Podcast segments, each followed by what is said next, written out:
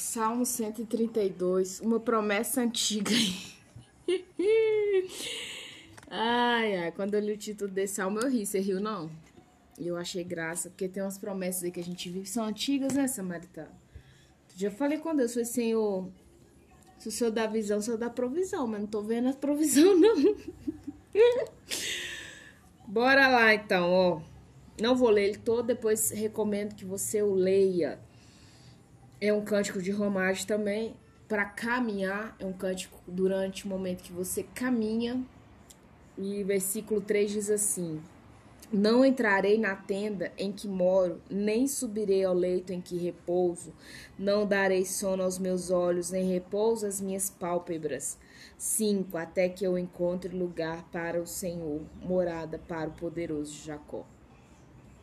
É interessante, né? O, o ser humano, quando ele. Porque você tem o obstinado e você tem o, né, a pessoa que. que tá ali assim por, por disciplina mesmo, né? E é interessante quando o ser humano ele quer, gente, ele consegue. Quando ele quer, ninguém, ninguém, nem debaixo da terra, nem em cima do céu, só se Deus parar o caboclo na base da morte, né? Mesmo que Deus nos deu livre-arbítrio. Mas quando a pessoa tem em mente que ela vai executar, é exatamente isso aqui que o salmista diz: Não entrarei na tenda em que moro, nem subirei ao leito em que repouso, não darei sono aos meus olhos, nem repouso às minhas pálpebras, até que, até que. Então, tipo assim, eu tirei minha própria paz até que esse situação, essa, esse problema, essa circunstância seja resolvida. Então, que você tenha essa, essa visão aqui que o salmista teve. Há momentos, aqui ele está falando, né? É, encontre lugar para o Senhor, morada para o poderoso de, de Jacó. Ele está falando aqui da questão da arca da aliança, do tabernáculo do templo, né, que Davi acabou não construindo, mas o filho dele, Salomão, sim, que era uma promessa davídica. Né? Então, Davi não viu o templo, mas Davi foi quem levantou os recursos e matou a maioria dos inimigos para Salomão ter paz em construir a, né, o templo. E acho que na época de Salomão, acho não, a gente tem quase certeza, ele foi um dos reis que não teve guerra, não teve inimigo. Meu pai dele foi tanto sangue que Davi derramou que ele deixou um caminho de paz para o filho. Ele deixou um caminho de paz. Apesar também que Salomão foi um homem pediu Deus sabedoria. E Jesus fala isso, né? Os provérbios também. Que quando você tem uma contenda, não é bom você deixar a pessoa chegar em frente ao juiz. Você resolve um caminho já. O tolo, gente, o tolo deixa chegar na justiça. O prudente, o inteligente no caminho mesmo já resolve. Vamos resolver isso aqui. Não quero, sabe? Não vai ter medo do pau? Não, não é medo do pau. Isso é bíblico, é prudência. É menos desgastante. Mas olha só, então Davi tá falando aqui de uma questão né, é, do templo e tudo. Ele, ele falou assim: ó, enquanto eu conseguir isso aqui, conte que eu vou, eu, eu vou tirar minha paz. O resumo é esse eu vou tirar minha própria paz, eu não vou ter sossego enquanto eu não resolver essa situação.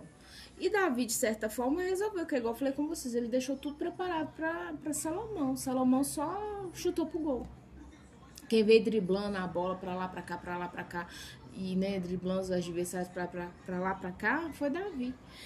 É, versículo 7: Entraram na sua morada Entraremos na sua morada, perdão, adoremos até o estrado de seus pés, né? É prostrado, estrado é dos pés, né? É ali onde você põe os pés, né? A planta dos pés. E geralmente o rei, ele não põe o pé direto no chão, né? Se pegar filmes antigos, você vai ver, tem ali o trono e tal, tem um estrado por baixo, aí depois você tem o chão. Então ele tá falando ali de adoração, de se prostrar mesmo. Versículo 12: Se os teus filhos guardarem a minha aliança e o testemunho que eu lhes ensinar, também os seus filhos se assentarão para sempre no seu trono. Também fazendo né, uma lembrança ao juramento da, da, Na promessa Davi, ó, esse trono é seu, tanto é que você tem o cego quando ele grita Jesus, né? Jesus, filho de Davi, tem compaixão de mim. Ô, gente, a palavra é a coisa mais linda, ela se cumpre. Ela se cumpre. Ela se cumpre. 15. Abençoarei com abundância o seu mantimento e de pão fartarão os seus pobres. Se você, samaritana, está passando necessidade financeira, necessidade nos seus bens, né, alimentícia mesmo, eu gostaria de te dar uma, uma dica aqui. O que, que você faz? Você pega é, a, as suas. onde ficam os seus mantimentos, o seu gás, tudo, tudo que você tem. Eu uso óleo, tá, gente? Tem gente que mais conservador. Ah, não precisa. Perdão, Sabatana, hoje eu tinha um, uma luta espiritual de madrugada, foi tenso dormir. Tenso dormir no sentido de ter um sono de repouso. Aí, gente, você vem ungindo suas latas, sabe, seu gás e Deus multiplica, irmã. Deus multiplica. E quando Deus não multiplica, outro dia eu tive uma situação que o gás estava para acabar. Eu fui orando a Deus e o gás durou até o dia que o dinheiro estava na conta para poder comprar outro gás. Deus preparou o gás, o gás foi indo até o dia que o dinheiro estava na, na conta para comprar, amadas. Foi algo assim. Tem gente que eu já vi. Ontem mesmo eu estava na live da pastora Zenete, o testemunho que a irmã orou, o gás durou quatro meses. Quatro meses. Eu não acredito. Então, se você é incrédulo, é paciência. Então vamos lá. Versículo 17, final do 17 e o 18. Preparei uma lâmpada para o meu ungido. É, pede o Senhor uma lâmpada para você. Primeiro para ele te ungir, seja uma mulher digna de unção. E olha, tem gente que brinca com unção, ainda mais é, há pessoas que talvez não tenham uma visão ampla da Bíblia, só tem a visão do, da nova aliança, mas o Antigo Testamento não caducou, você pode ter certeza. Se a Bíblia existe com o Antigo Testamento, tem um porquê. A unção é tão sério, amados, que Eliseu, quando ele estava morto, jogado numa cova, jogaram um defunto lá quem vinha, né? O povo para matar. Tá lá em Segundas Reis, Segunda Reis, acho que 23.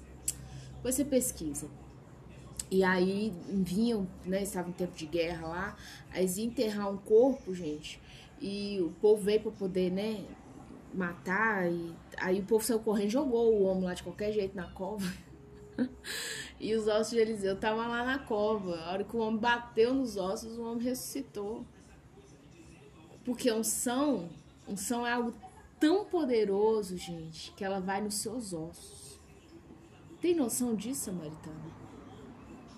A unção é algo tão poderoso quando ela vem do Senhor que ela está nos seus ossos. Você, depois de morta, ressuscita. Não tô falando de ficar rezando pra Maria Teresa de Calcutá que morreu, não. Não é nada disso. Mas os ossos de Eliseu tinham unção nele. Bateu na cova que ele tava, o cara ressuscitou. Ressuscitou no meio da guerra, coitado. Já teve que ressuscitar e sair correndo. O inimigo já tava vindo, ó. Sai, corre, corre, corre. Versículo 18. Cobrirei de vexame os seus inimigos, mas sobre ele florescerá a sua coroa. Então os inimigos vão ser é, é, é, né, envergonhados, vai ser um vexame, porque vai florescer uma coroa na sua cabeça. É isso que esse salmo quer dizer. Você é ungida, santa, separada do Senhor, filha. Você pode passar o pau torando. Aqui em Minas a gente fala muito assim. O Senhor vai te abençoar, o Senhor vai te guardar e te resguardar. E Ele vai fazer, e Ele vai mover. E Deus é poderoso.